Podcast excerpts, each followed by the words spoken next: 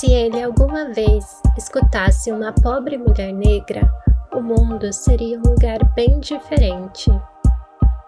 Este é o Ponto e Vírgula, o seu podcast de literatura e blá blá blá. Olá, pessoas! Bem-vindos a mais um episódio do Ponto e Vírgula. Eu sou a Aire, do Aire Books. Eu sou a Babi, do Refração Cultural. E eu sou a Letícia, também do Refração Cultural. E para o desafio de abril, a gente tinha um livro cuja adaptação foi indicada ao Oscar. E a gente escolheu A Cor Púrpura, da Alice Walker. Lembrando que tanto a minutagem vai estar aqui na descrição e também na descrição vai estar o link para você comprar o livro se você se interessar. Comprando pelo nosso link, você não gasta nem um centavo a mais e ainda apoia o nosso projeto. Falando um pouquinho sobre o livro, dando uma sinopse, o romance A Cor Púrpura vai retratar a dura vida de Sally, que é uma mulher negra no sul dos Estados Unidos da primeira metade do século XX. Pobre, praticamente analfabeta, Sally foi abusada física e psicologicamente desde a infância pelo padrasto e depois pelo marido. É um universo delicado e construído a partir das cartas da Sally e das experiências de amizade e amor que ela tem, sobretudo com a inesquecível Shug Avery.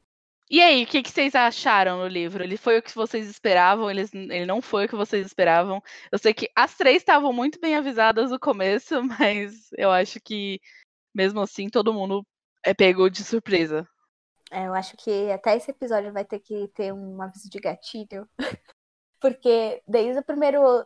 Foi isso, né? Uma começou a ler e aí já deu um aviso de gatilho para as outras, porque as primeiras, as primeiras cenas do livro, elas são bem fortes, assim, né? E como a própria sinopse diz, é pelas cartas que ela, que a, que a Sally escreve.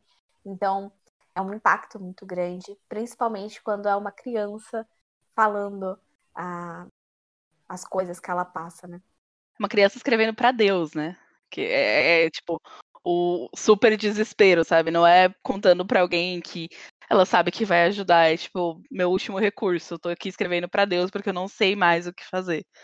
Então, assim, é, é, eu acho que é principalmente começo, o, depois uh, vai floreando um pouco, mas é uma escrita bem crua, sabe? Não tem não tem metáfora, não tem poesia, não tem nada. É crua, crua e doída. Sim, e eu acho assim que às vezes não é, ne não é necessariamente um gatilho, o, as cenas que estão ali retratadas, porque não tem um, uma grande descrição do que está acontecendo. A gente sabe, ela fala, claro, mas é tudo muito, muito passando por isso, né? Como se fosse uma coisa assim muito cotidiana. Eu achei hum, é, interessante nesse ponto, principalmente dela estar tá escrevendo cartas para Deus, porque retrata muito também da, dessa questão da solidão que ela tinha, por mais que ela tivesse vivendo ali numa comunidade, tivesse família, tivesse pessoas ao seu redor, da, ao longo da, de toda a narrativa a gente vê esse elemento da solidão.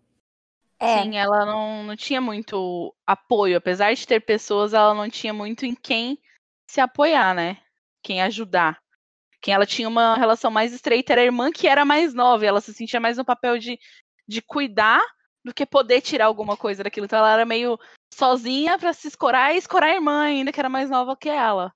É.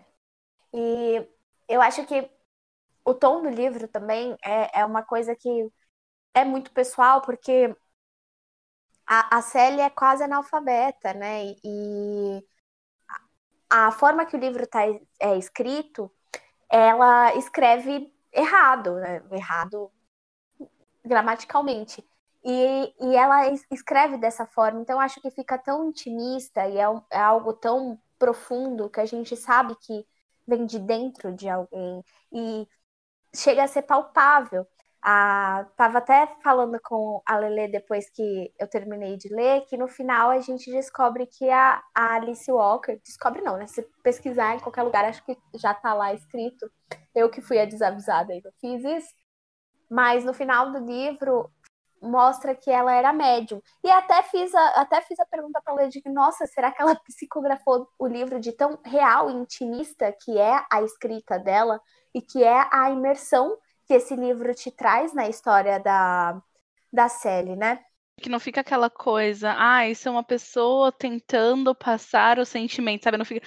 Quando você lê e fala, ah, isso aqui é uma pessoa estruturando para te passar o sentimento. Não, é o que ela tá sentindo ali, o que tá acontecendo com ela ali. Realmente fica uma coisa muito mais real, sabe? Acho que fica muito mais próximo.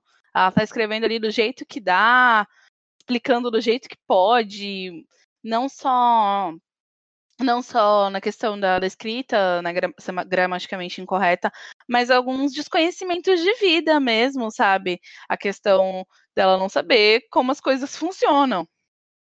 É, sexualidade, questão de gravidez e tudo mais. Ela não tem esse conhecimento, então fica uma coisa muito. Você consegue ver aquilo ali como uma pessoa, sabe? Sim, e, e eu acho que essa questão de retratar o cotidiano é uma coisa muito difícil de fazer com naturalidade, né? Porque são, são coisas assim muito pequenas para você se para poder reproduzir na narrativa. Então ali você consegue perceber esses elementos de forma assim muito natural, não, nem parece que de fato é uma história assim que é ficcional você vai acontecendo ali e, e dá um, um tom de realidade muito grande, principalmente por esses elementos do cotidiano, que são coisas assim, às vezes pequenas, pontuais, mas que agregam muito para essa essa, às vezes, acho que é a identificação com a narrativa, né? De ser uma coisa real. E apesar dela agregar muito nessas coisas do dia a dia, ela não engrandece essas cenas. É, as cenas são o que elas são. Você sabe o que elas significam, você consegue tirar muita coisa de pouquíssimas palavras. Então ela não precisa levantar aquela cena como, olha, prestem atenção no que aconteceu. Você tá prestando atenção. Ela, tá, é, ela que tá passando correndo. Às vezes tem passagem que você tem que ler uma, duas vezes para você realmente, sim, não entender, mas assentar o que realmente aconteceu ali. Porque ela passa como as coisas super traumáticas, como se estivesse falando. Aí eu fui na feira de manhã, fiz almoço de tarde, e ela só segue. É, então, e falando sobre isso, e já trazendo o filme, porque como o desafio era é, um livro que foi teve adaptação indicada ao Oscar, a gente também assistiu o filme para poder vir aqui falar.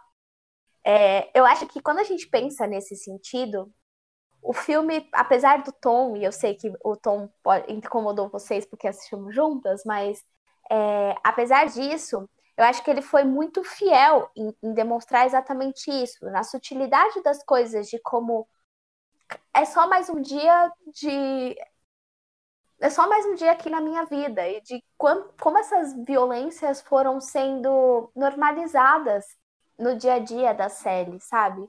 E que, ok, é só mais um dia. E por isso que eu acho que o filme tem um certo tom de que a gente não, não sente o impacto que é quando a Sally tá contando, sabe? É... No livro, eu acho. E acho que por isso que ele perde um pouco da, da coisa crua e forte que a gente sentiu quando a gente leu.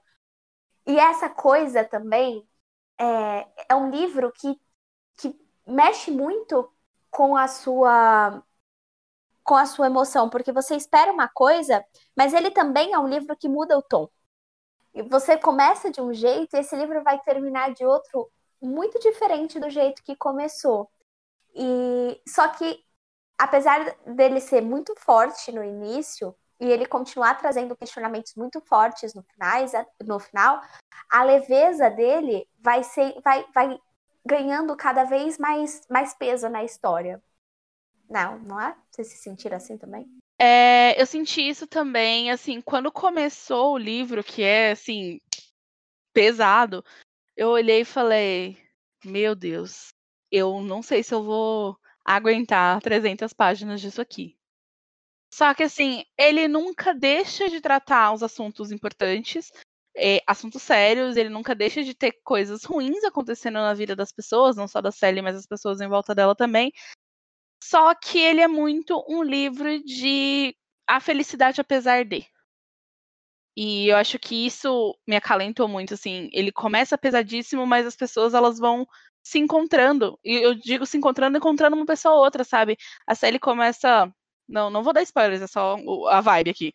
Ela começa essa personagem muito sozinha, sem ter com quem falar e tudo mais, e ela cria uma rede de apoio muito grande, não só para ela, mas para as pessoas em volta dela. E eu acho que isso vai mudando o tom sem tirar a seriedade. Então, a história ela continua séria, mas você sai dessa solidão para olha o que a gente construiu apesar de. É, e eu acho que outra coisa muito legal é a questão de ser por carta. O livro inteiro são cartas e muita gente não gosta, né? A gente se a gente parar para pensar, muita gente não, não curte esse estilo de, de ler cartas.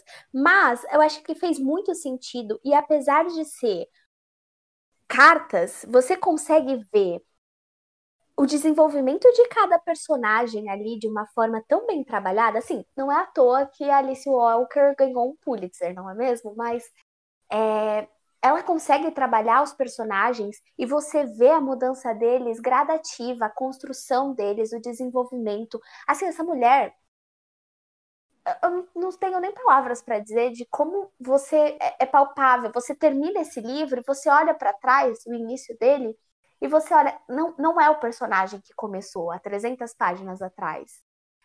Ele, tudo, tudo o que acontece com ele, todas as coisas e pequenas, as pequenas nuances do dia a dia, modificam ele, trazem para ele, para todos, não só para Sally, como para a irmã, para o marido dela, para todos os personagens. Ele traz uma carga e essa carga vai estar tá muito explícita de como ela modificou, de como ela construiu engrandeceu essa pessoa, sabe?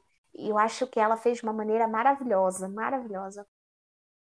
É, é, eu acho que esse aspecto é muito interessante. Eu acho que não daria para ser diferente. Eu até comentei antes. Eu acho que não sei se, se é essa categoria aqui.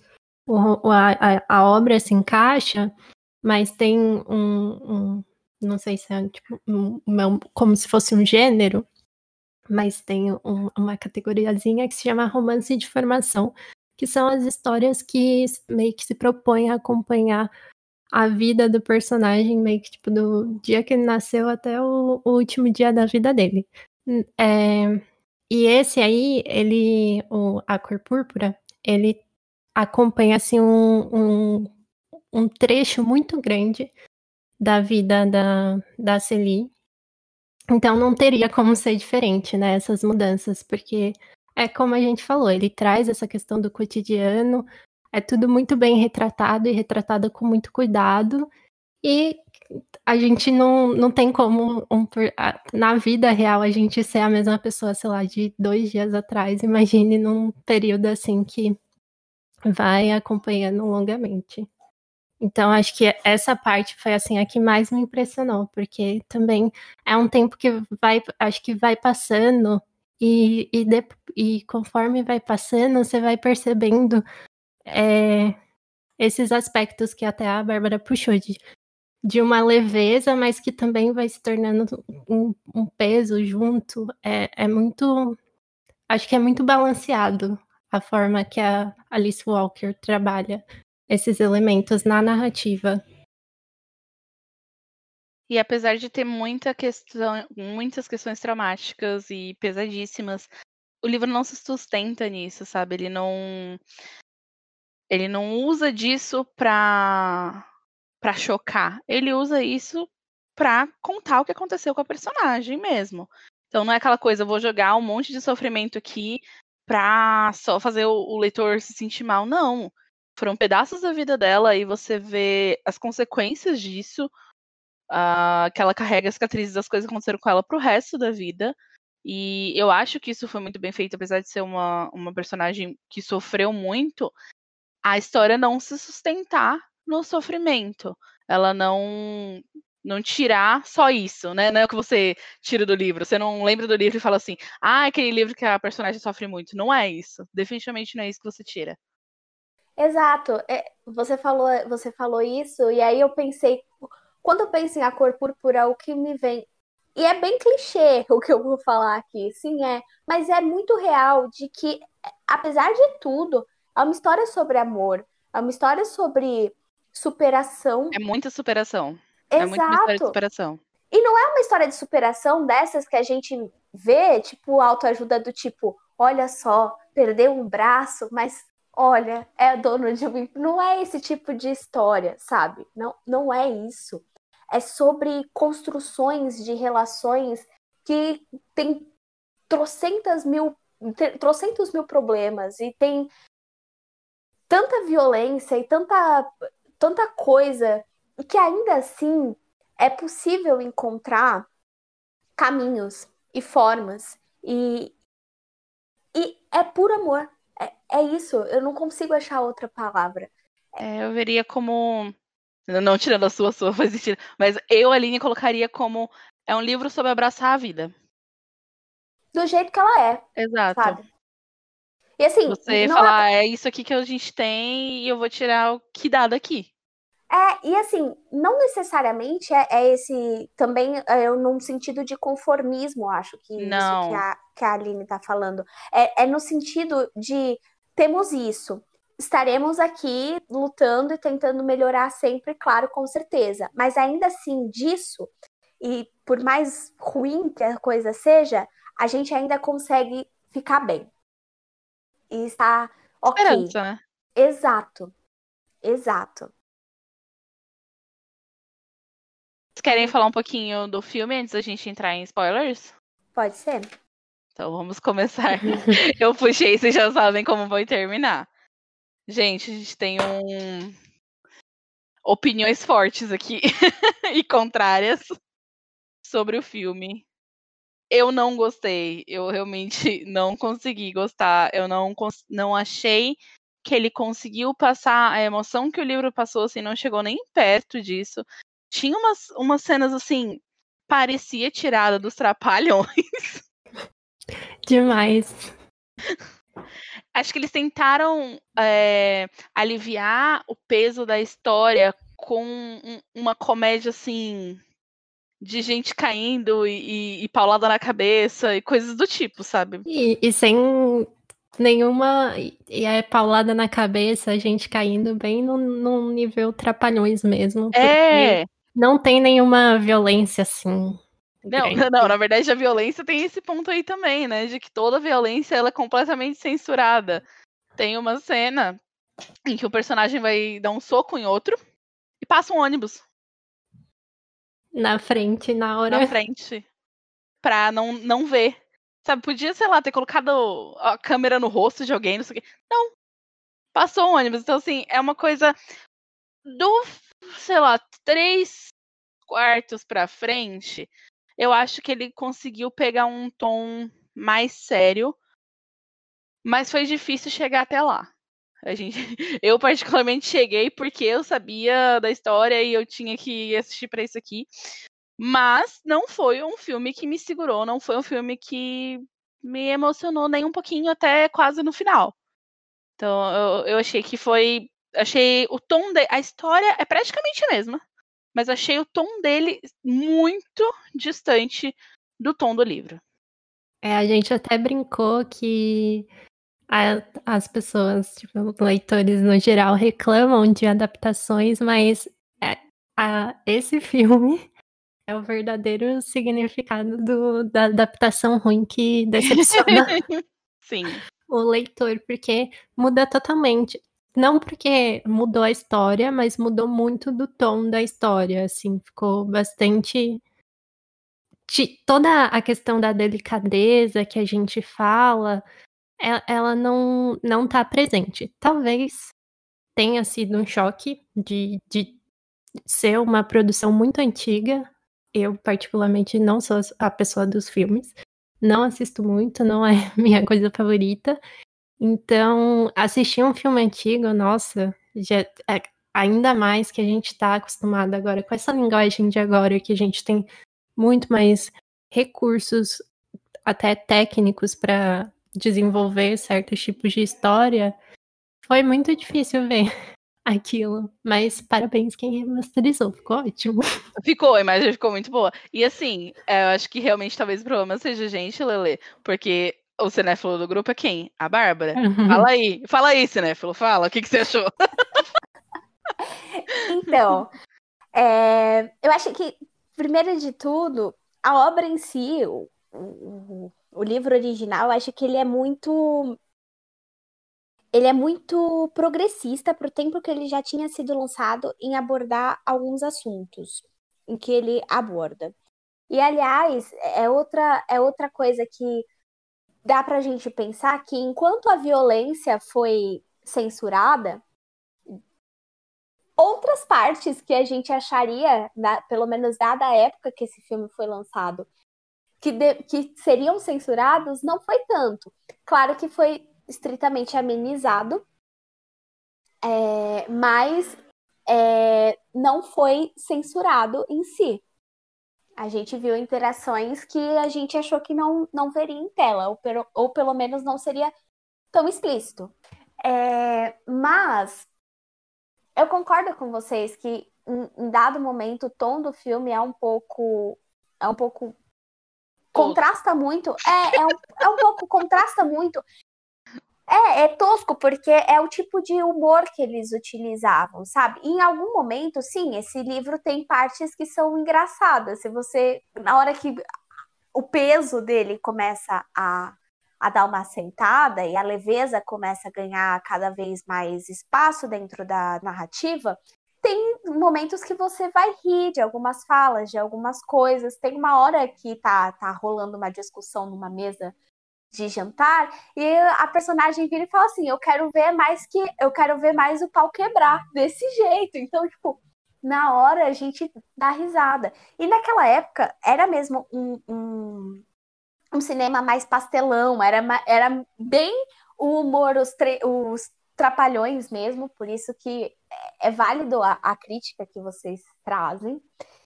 É, só que assim, eu acho que o meu problema com o filme é que ele é muito grande muito grande. Não eu acho que não teria como ser de outra forma, porque esse livro, querendo ou não, são 300 páginas, mas você está acompanhando um pedaço gigantesco da vida de uma personagem.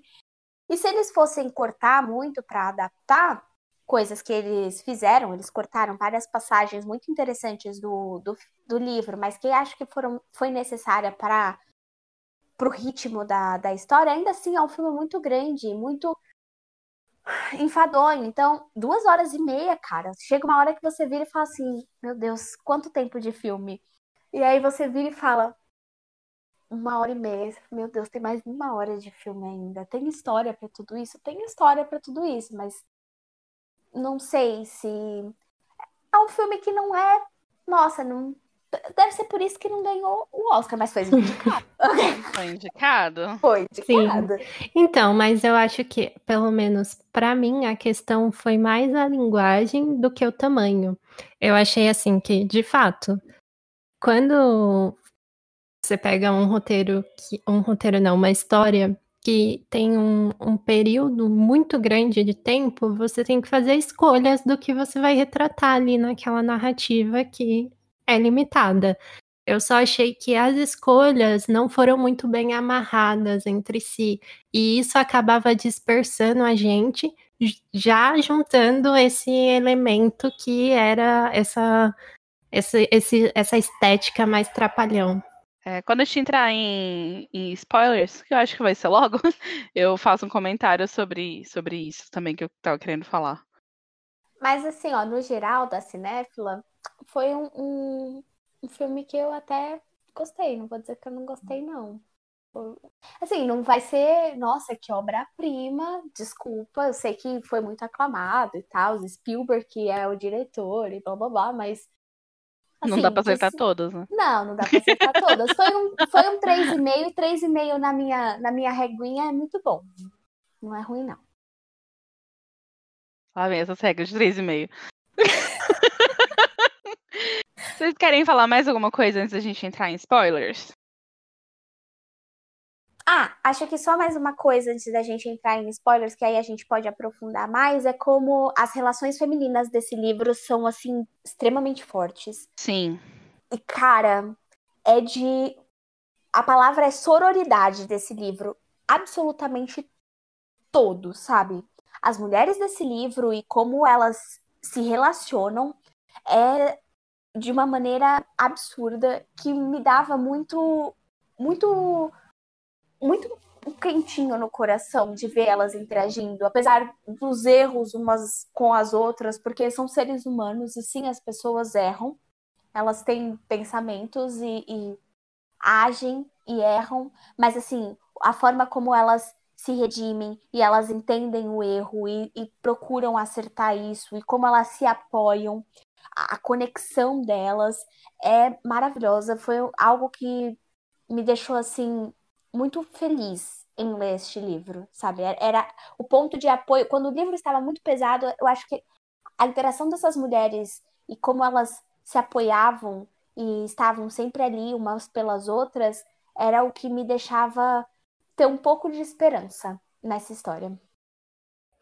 Eu acho assim, só pra.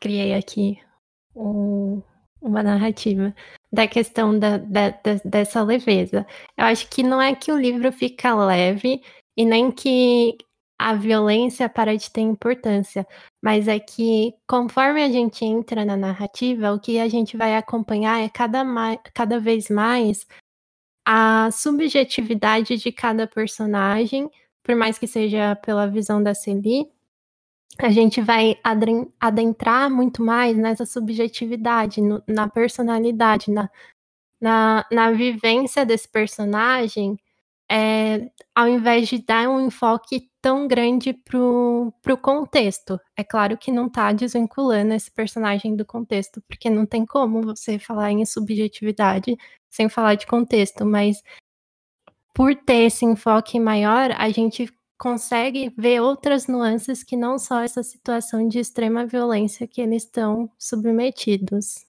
É basicamente a pessoa ser mais do que a violência que ela sofreu, né? Sim. Ela não é uma vítima, ela é uma pessoa que acontece de ser uma vítima também. Mas ela tem esses outros lados, sim. Mais alguma é coisa? Ou Não, podemos podemos adentrar na a, a, área de perigo? É a área de perigo, gente. Estamos aqui abrindo a cerquinha e agora vamos falar com spoilers.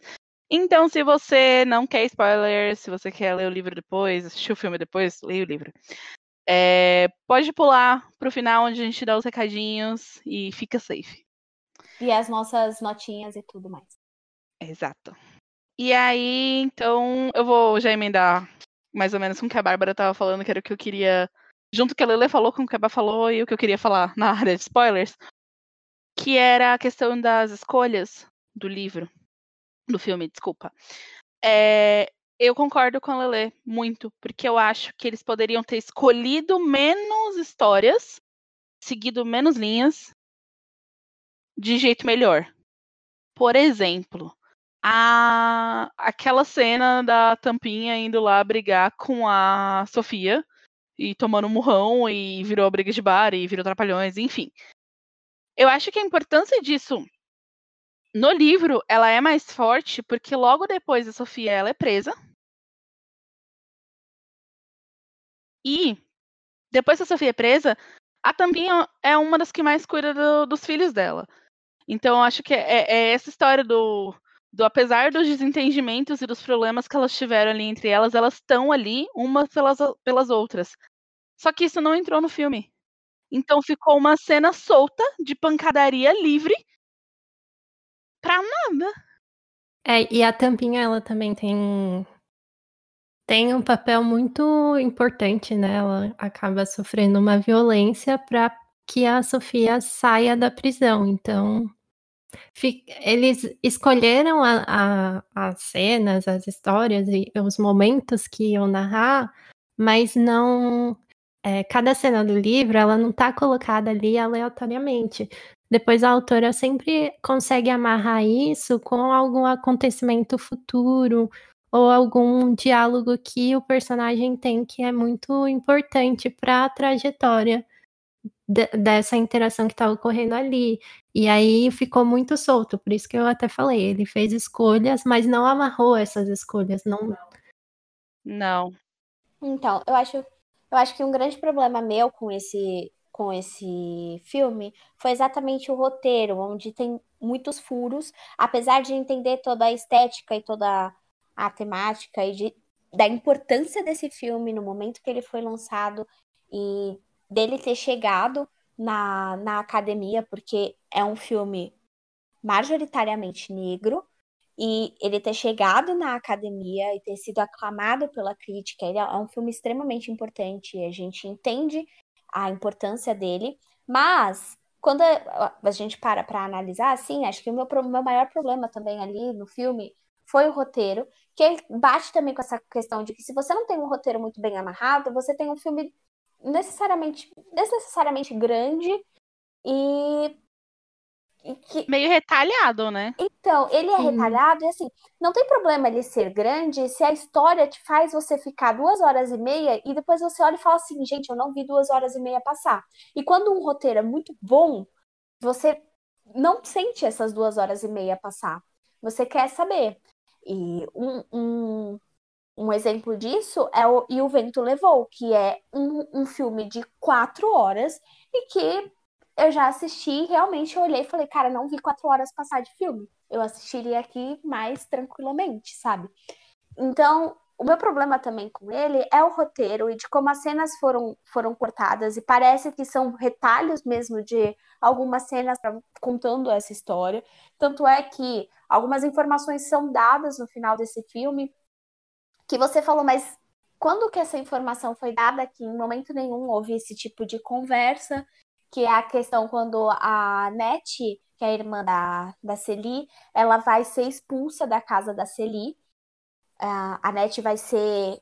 O pai, o, o padrasto delas vai tentar é, estuprar a Nete também, ela vai fugir para casa da irmã e aí quando o marido dela vai tentar alguma coisa também, a Nete fala não, ele expulsa ela também de casa. E nesse, né, quando ela expulsa, a Nete fala, a Sally fala para ela sobre uma mulher que é a única mulher que ela viu que tem dinheiro para ela ir atrás dessa mulher para pedir auxílio.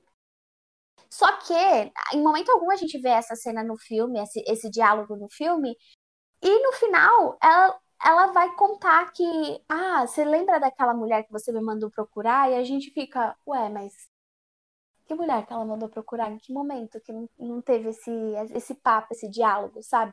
Então, é um, é um roteiro que é muito retalhado, realmente.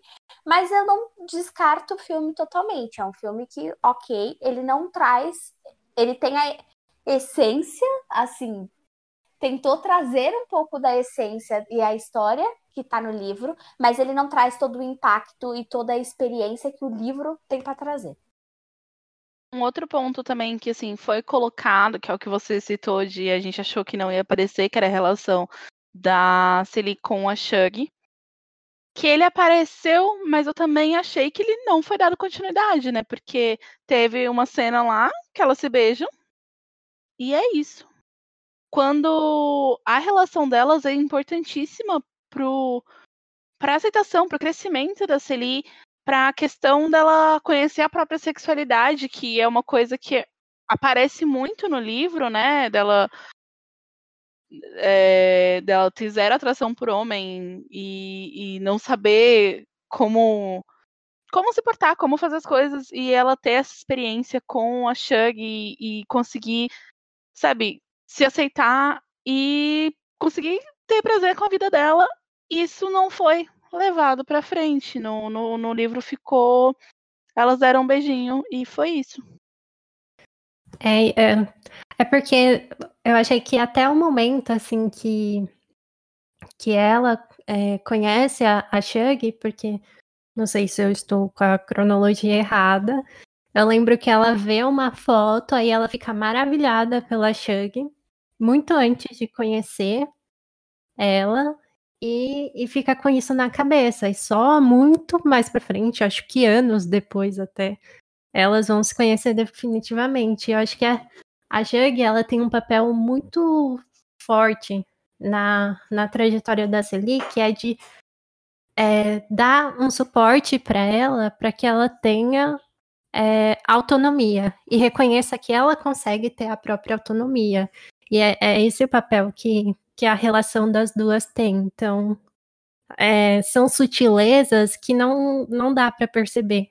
E se você não trabalha tão bem o roteiro, não vai ficar explícito nem implícito. Exato. E assim, apesar. Só que assim, se a gente vai levar em consideração isso, eu acho que já tinha sido um passo muito grande quando eles abordaram que existiu algo a mais entre a, a Shug e a Celi. Porque, tudo bem, realmente eles não dão prosseguimento, a coisa fica subentendida, porque quando ela chega, por exemplo, com a, a Shug vai embora e ela volta com o marido, e aí a, a Celi fica muito irritada, ela fica muito chateada porque ela estava esperando que a Shug voltasse e elas tivessem tudo aquilo de novo, né? Estivessem ali uma pela outra, mas ela estava com o marido. O filme não deixa isso explícito, ele come... deixa ela só brava quando ela volta, não sei o quê. Mas a gente tem que levar em consideração também, eu acho que para a época também, aquilo já tinha sido um, um grande avanço nesse momento, eu acho. E acho que valeu um pouco, um pouco a pena. Mas sim, senti falta da, da conexão das duas na, na tela também. É, eu acho que daria para ter feito, mas assim, mesmo que não fosse no sentido delas terem algo romântico e tudo mais, eu acho que daria para ter frisado mais a importância da Shug na vida da Siri, no ela reconhecer o que, que ela quer e que ela pode querer as coisas, sabe? Mesmo que não fosse no sentido romântico, mesmo que eles quebrassem isso ou ficasse só naquela cena, mas eu acho que cabia mais, tanto que até na, na contracapa fala muito da, tipo, da importância que a, a vida dela muda quando a Shug aparece. Quando ela começa a questionar, quando ela começa a fazer as coisas diferentes, a, a perceber que pode. E eu acho que esse apoio da Shug ficou muito distante. É, apagado. É, isso que eu ia falar. A Shug foi um personagem meio apagado mesmo no filme, né? Sim, e eu acho que é isso, né? Porque, pelo menos, a, a leitura que eu faço da narrativa é que a importância da Shug é muito para além da questão romântica, é o que eu falei. É de ela estar tá ali e ser uma relação que revela para Celie todo o potencial que ela pode ter, e acho que principalmente a autonomia, porque todos os passos que a Celie dá para a independência, para o reconhecimento dela mesma, é com esse apoio da Shug. Então acho que vai para muito além dessa questão do, da relação romântica que as duas têm. Sim, eu acho que o filme ficou meio focado, mas, tipo, não focou, focou mesmo em nada, né? Mas ele ficou mais nessa relação romântica de, tipo, ela ter ciúminho e tudo mais, do que nessa base que ela, que ela tem uma pra outra. Achei que foi importantíssima na construção da linha de calças da, da Celi, que foi o que deu independência financeira para ela. Foi ela que começou, ela que deu a ideia, deu ideia não, né? Mas ela que deu apoio, foi atrás de tecido e deixou ela na casa dela fazendo. Na verdade, foi ela que abriu os olhos da Celi, que ela podia vender aquilo, que a Celi tava, meu Deus, eu tenho que voltar, porque eu tô aqui gastando seu dinheiro e eu não sei fazer nada, enquanto ela tava fazendo um mundaréu de calças que todo mundo tava amando. Então, assim, esse essa ida da, da Celi de uma pessoa que precisava de alguém para cuidar, para uma pessoa que conseguia prover para ela mesma e, e, e ali com as coisas que ela fazia com o talento dela, foi muito importante. Isso no filme nem apareceu. Sim. Ela, tipo, foi meio que, ah, tem uma loja ali na casa que você herdou, o que, que você vai vender? Ah, não sei. Calça. Acho que vou vender as calças.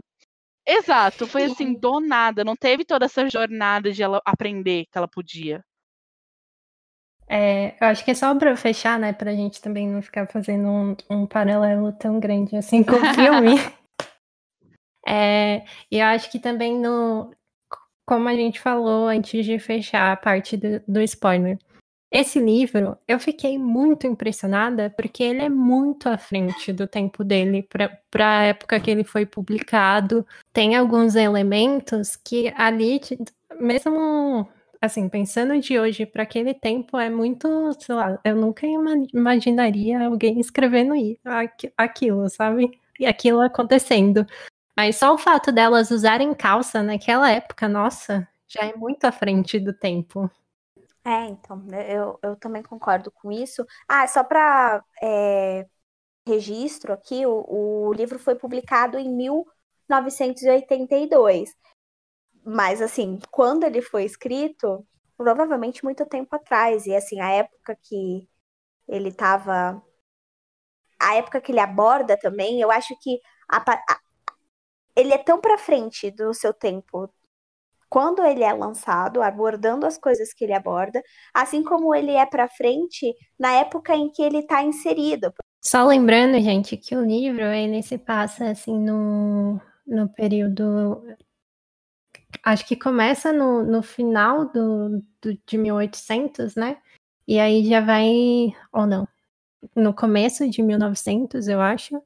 E aí vai caminhando até perto da Segunda Guerra Mundial. Então, naquela época, era uma coisa assim muito inovador, porque na época da publicação, de fato, já eu creio que já era assim algo bem comum. Mas ele é bem mais para frente, principalmente na questão da sexualidade, eu acho. Uhum, sim. Com certeza.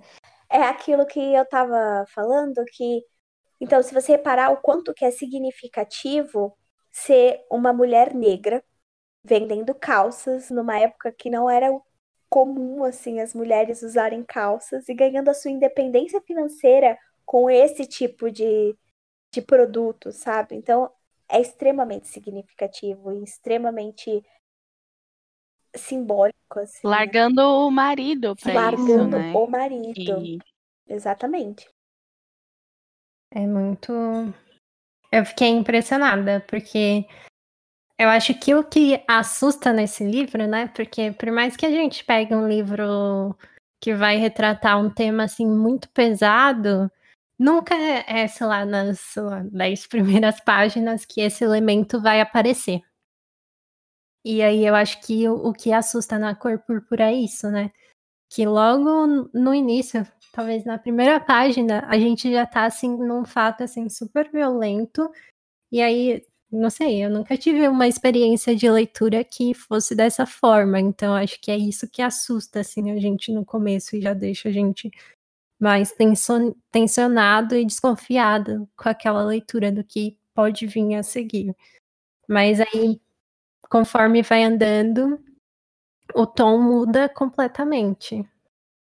E aí, isso entra um pouco no que eu comentei de ele não não se sustentar nisso, porque assim, sim, geralmente não começa desse jeito e do que eu consigo lembrar de histórias que têm cenas impactantes bem no começo, parece muito sensacionalismo. Parece muito de graça. Eu tô pondo aqui de graça. Que eu lembro até da, da Babi falando de Garota do Lago, por exemplo. É, é o que eu ia falar. Por exemplo, no Garota do Lago, é, acontece essa violência e depois todo o livro, o resto do livro vai ser sobre isso. Vai ser discutindo ou alguma coisa que tem relação com aquela cena inicial. E parece ser pra chocar, só pra isso.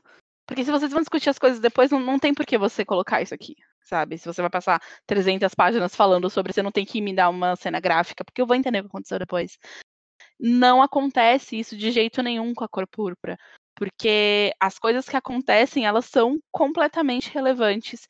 E como a Lele falou antes, elas não são gráficas, elas são cruas, mas elas não são gráficas. Não é tô colocando isso aqui para chocar, tô colocando isso aqui de sensacionalismo, não. Isso aqui aconteceu e é importante você saber que isso aqui aconteceu para você entender a personagem. É, e eu acho que é, também é, é, esse acompanhamento que a gente faz do personagem.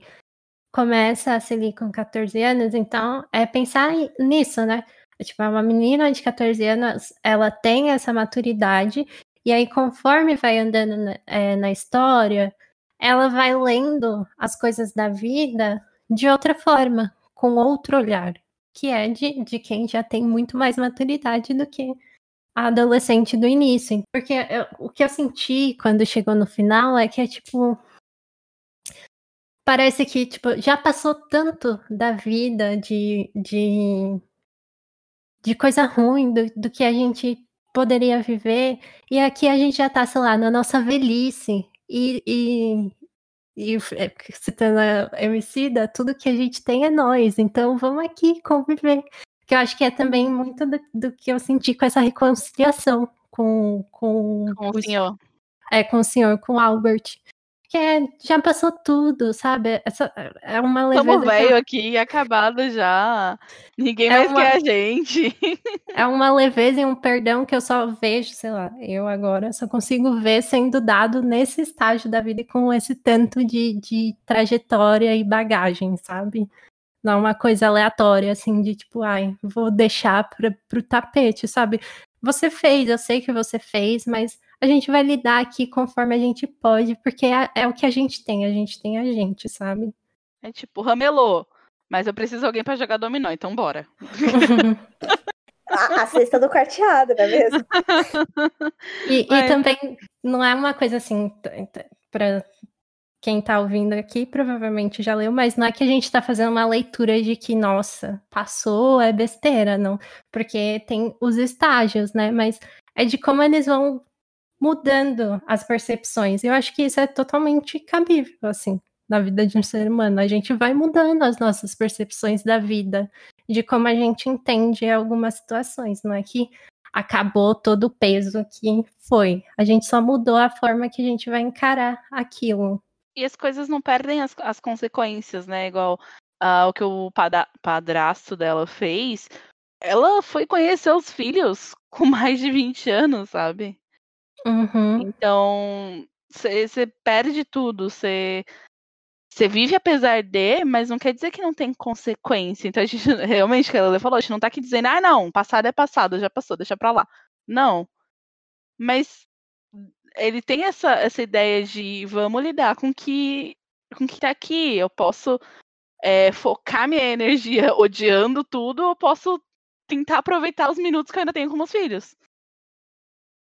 E, e, é só ver que essa, esse perdão que vem não é não é só um perdão gratuito e do, do sentido de ah, nossa, a, a Celi mudou e só ela mudou. Não.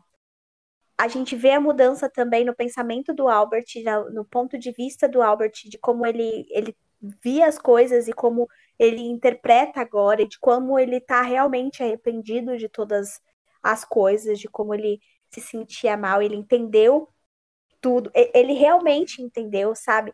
E, e toda e a gente pode ver isso que o pai da Celi, o padrasto, na verdade, o padrasto da Celi nunca, nunca sentiu nenhum tipo de remorso, ele sempre teve o mesmo comportamento, tanto é que quando ela chega lá, o pai dela morre e ela chega lá, tem outra menina, sabe? Outra criança lá casada com ele. Então, o, o cara, ele não não, não, não entendia ele não se arrependia. Então, tanto é que ela nunca deu o perdão dela para ele. Ela nunca, nunca se sentiu assim. Mas o Albert não. O Albert entendeu, ele passou, ele, ele passou as consequências e ele entendeu o que, onde foi os pontos que, que ele errou e ele se arrependeu. E, cara, eu acho aquela, aquela última cena que tá todo mundo na casa com ela e, e os filhos chegando tão acolhedora, sabe? Tipo, a gente sofreu pra caramba, mas a gente tá aqui agora. Olha só. É, cara, tem isso, sabe? E, e assim, é, a, tudo, tudo, toda a carga não foi, não foi jogada fora, ela ainda tá ali. Eles têm que lidar com todas as consequências e com tudo. Mas ainda assim, eles olham um pro outro e falam: tudo bem, eu tenho vocês aqui. É, é o que a Lele falou. Só tem nós, sabe? Então, é, nós é por nós. E eu acho que outra coisa que eu queria trazer, é, não falei na parte sem spoilers, mas enfim, é que a, essa coisa também da, do desenvolvimento da Celi, de como a gente não sabe o, o primeiro nome dos homens de poder na vida dela. Uh, o, nome do, o nome do padrasto, a gente nunca sabe o nome do padrasto, porque ela chama ele só de pai. O nome do Albert, que é o marido dela, a gente só vai descobrir pela, pela Shug e não pela, pela Celi, porque ela só chama ele de senhor. E ela só vai chamar ele de Albert mesmo quando ele não tem mais esse tipo de poder na vida dela. Tanto é que o Arco, que é o filho do, do senhor, do, do Albert, ela chama pelo nome, porque o menino não tem, não tem poder sobre ela, sabe? Então, eu, fa eu faço esse tipo de leitura, pelo menos. Então, é, é muito esse tipo de delicadeza é que a Alice Walker coloca na narrativa, sabe? O como, olha só, a partir do momento que ele não tem mais esse esse status de dominador sobre ela, ele não tá mais oprimindo ela, ele ganha um nome porque ela ganha autoridade também em cima dele, sabe? Sim. Eu acho que só para fechar a questão da, das relações, fazendo alto jabá aqui, que a gente estava conversando muito do. tentando. É, fazendo, né? Um, um paralelo com a história de Ponciá, que se eu não me engano, deve se passar mais ou menos na mesma época, não? E, e como é diferente nesse caso, né? Porque eu sinto assim que por mais que na, em Ponciá, se você não ouviu esse episódio, já vai lá. É... O episódio de janeiro. Sim, o primeiro episódio da temporada. É, lá a gente vê uma família que sim, eles têm uma relação de afeto, que é eles por eles, mas por mais que eles estejam ali, é, é como se eles fossem ilhas, um, um, conglomerado de ilhazinhas, sabe? Porque eles não conseguem conversar. E eu acho que essa é, também é a sutileza de, dessa questão do perdão, né? Porque é, não sei se, se seria a palavra mesmo perdão, que eu acho que é o mais talvez bonito, é que eles conseguem conversar sobre essas partes que passaram, da, que, que eles tiveram junto, vivenciaram juntos, refletindo e, e até colocando, olha o mal que você me fez, sabe? Deles conseguirem ter essa troca.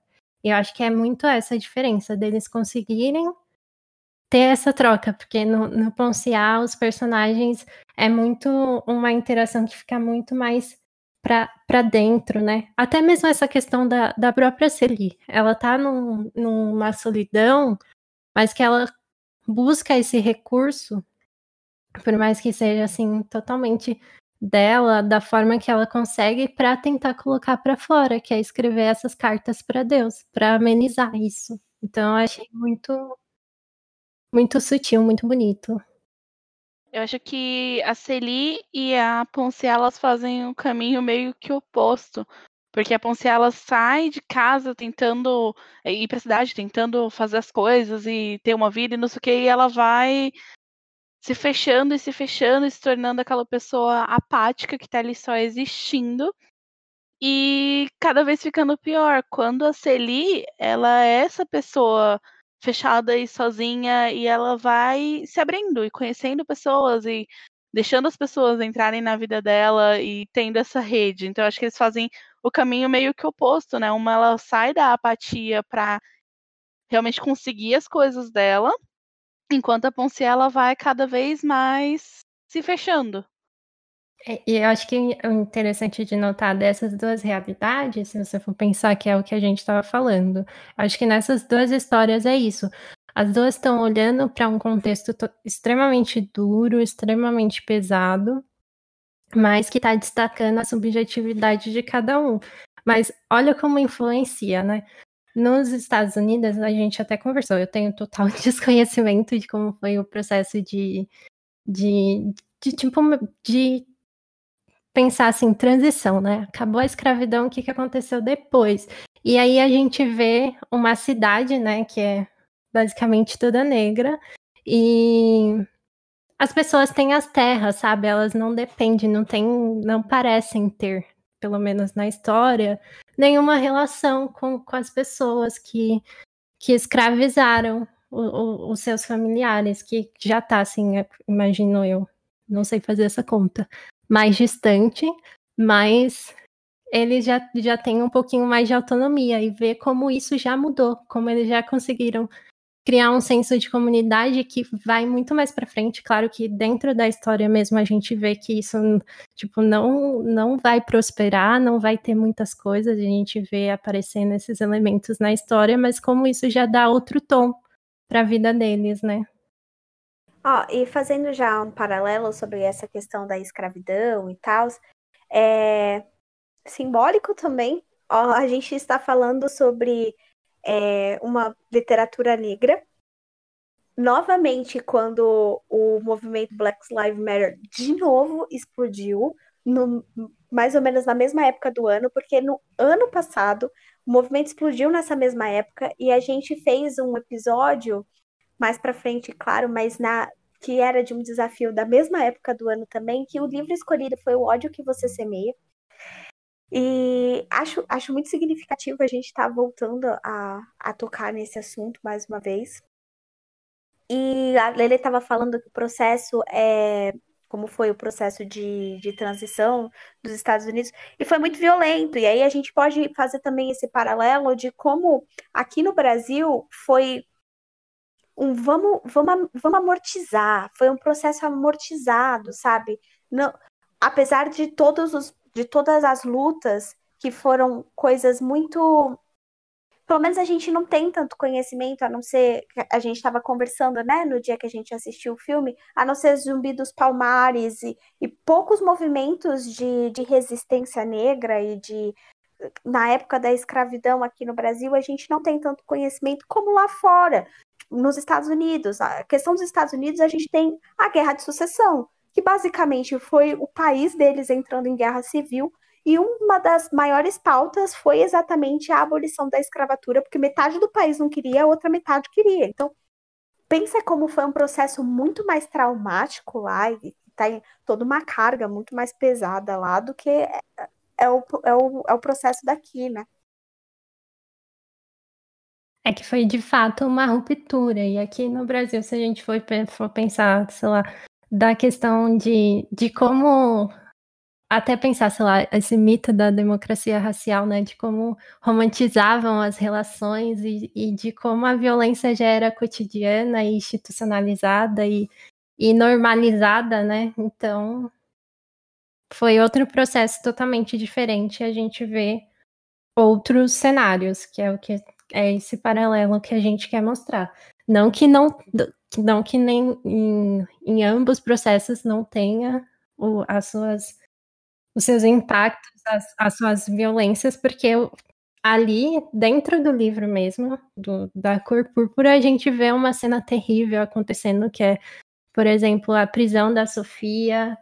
É uma violência que, que a gente vê que vem desse atrito do, das relações raciais. E a própria morte do pai da, da, da Celi também, né? Do pai biológico Sim. dela. A gente vê esses as, a, aspectos presentes, mas eu notei essa diferença em relação ao Ponciá, né? Porque é, é, principalmente acho que essa questão assim é mais do, da, da, do contexto, né, da história, né, de como mudou para eles ter essa terra e ter essa autonomia, né? Não, não sei se de fato é essa autonomia, mas eles conseguiam fazer as coisas.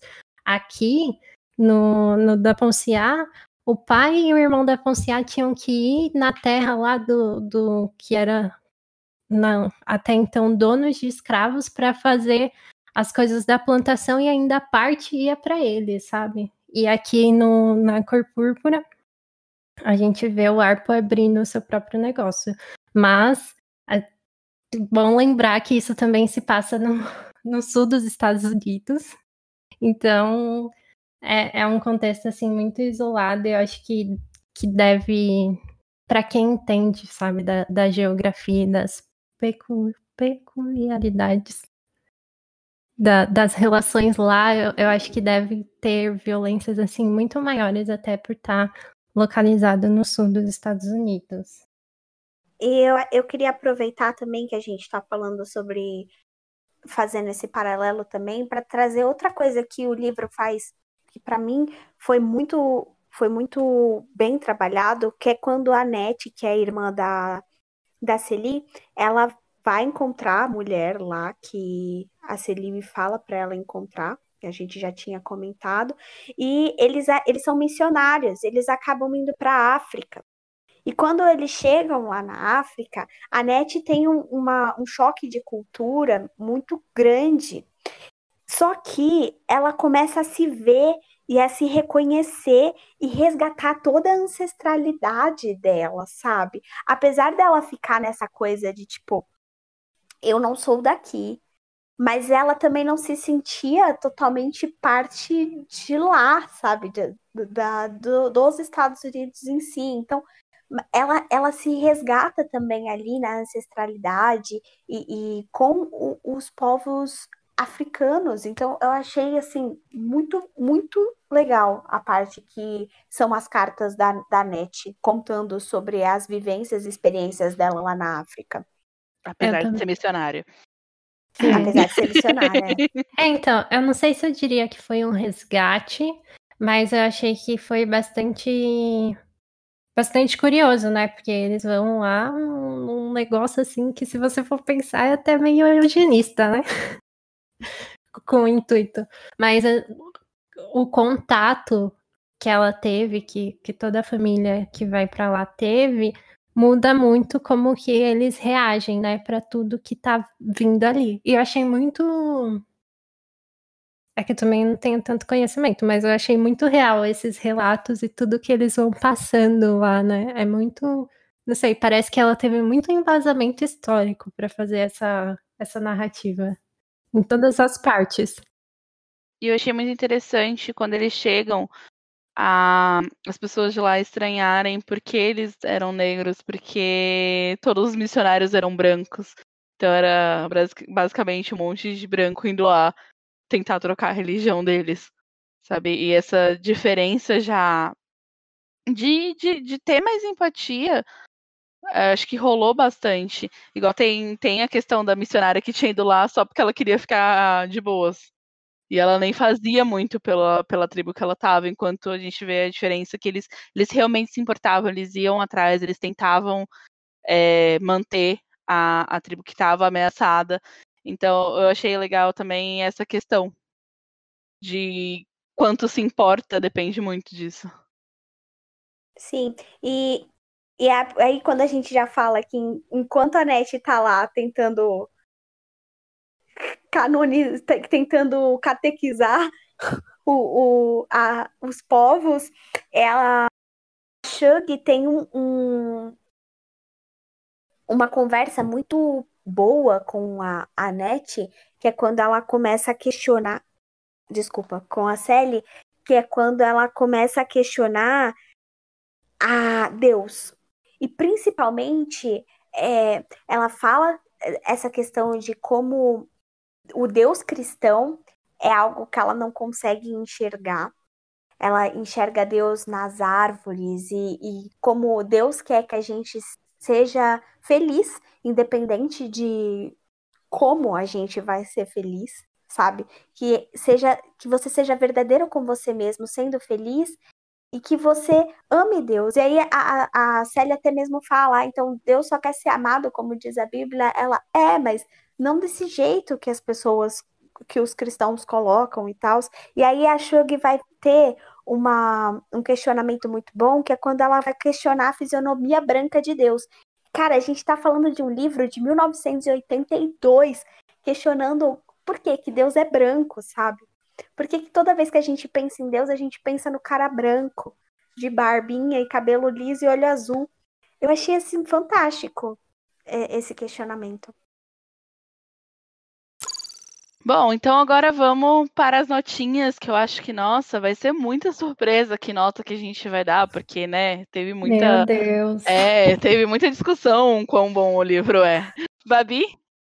Olha, gente, vocês podem aplaudir, porque finalmente neste podcast saiu um 5 meu! Um Saiu um 5 meu finalmente nesse, nesse podcast. Eu sou chato mesmo para dar nota, desculpa. É... Mas, é... cinco favoritado. Acho que esse livro é perfeito. Em... Perfeito, assim. Não consigo encontrar um, um nada para criticar esse livro. Juro para vocês. Eu não acredito em coisas, em livros perfeitos, mas esse calou, paguei a língua porque eu não consigo encontrar nada para criticar ele. A, o ritmo é muito bom, a história é muito bem construída, os personagens são extremamente bem desenvolvidos. Ele traz uma mensagem também. E também se não trouxesse, também não tem problema, porque nem todo livro precisa trazer mensagem nenhuma para tu. Mas uh, esse livro, assim, é de uma perfeição sem igual e não tem, né, motivo para ganhar um Pulitzer, não é à toa. Então, cinco estrelas e favoritadíssimo. Muito obrigada por esta leitura. Lele? É um pra zero surpresas, né? De cinco estrelas. Eu favoritei, mas eu acho que ainda não é meu favorito. Eu coloquei ele ali, eu acho que ele vai ser um livro que, quando eu fizer uma releitura, ele vai fazer muito mais sentido, talvez um sentido que eu ainda não consegui encontrar. Aí, por isso, eu favoritei. Não vai rasgar daqui... por 10 minutos, não? Não, é assim, se você vai ler ele, leia agora, não sei, tipo, dependendo da sua idade, e releia é. depois de um tempo. Eu acho que, que é, é, é, esses livros que vale a pena você ir relendo conforme a, o tempo passar, que aí vem de outra forma. Eu quero muito, sei lá, quando eu estiver mais velha, reler. Eu acho que vai vir. Algumas coisas vão meio que ficar consolidadas, mas eu acho que eu vou ter novas percepções até pelo, sei lá, a identificação com, com outros momentos da vida dos personagens. Eu acho que essa é a graça da literatura, né? De quando a gente pega, faz uma releitura, a gente lê um livro com 15 anos, quando a gente pega ele, a gente tem tanta carga e tanta coisa que. Né, não, Lolita? Livro Hum, esse livro tem outra cara. Parece que é outra história, né, que a gente tá lendo, ou que essa história toca diferente em momentos diferentes. É, literatura é maravilhoso. Bom, zero surpresas também. O meu, minha nota também foi cinco, porque assim, eu acho muito difícil você pegar um livro que passe tanto sentimento com uma forma tão crua, assim, e eu achei que fez muito bem. Eu acho que a a objetividade do texto fez ele bater mais forte ainda. E, assim, um livro muito baseado nos traumas e na violência que ela sofreu, mas sem usar disso como, como base ou como uh, choque barato, sabe? Então, eu achei que foi muito bem feito. Um livro pesadíssimo que foi coerente em tudo que fez. Então, eu também pretendo ler ele daqui a alguns anos de novo. E assim, apesar dele ser, que ah, 300 páginas, 300 páginas, mas ele é muito rápido de ler, gente. Por questão de ser cartas, ser cartas curtinhas, você vai lendo, lendo e quando você vê já acabou. Então é um livro assim que dá tranquilamente para você ler algumas vezes ao longo da sua vida. Sim, é muito rápido. É, assim, eu acho que dá para Talvez não dê, porque você precisa pensar e refletir, mas sei lá, dá pra ler em um, dois dias. Dá.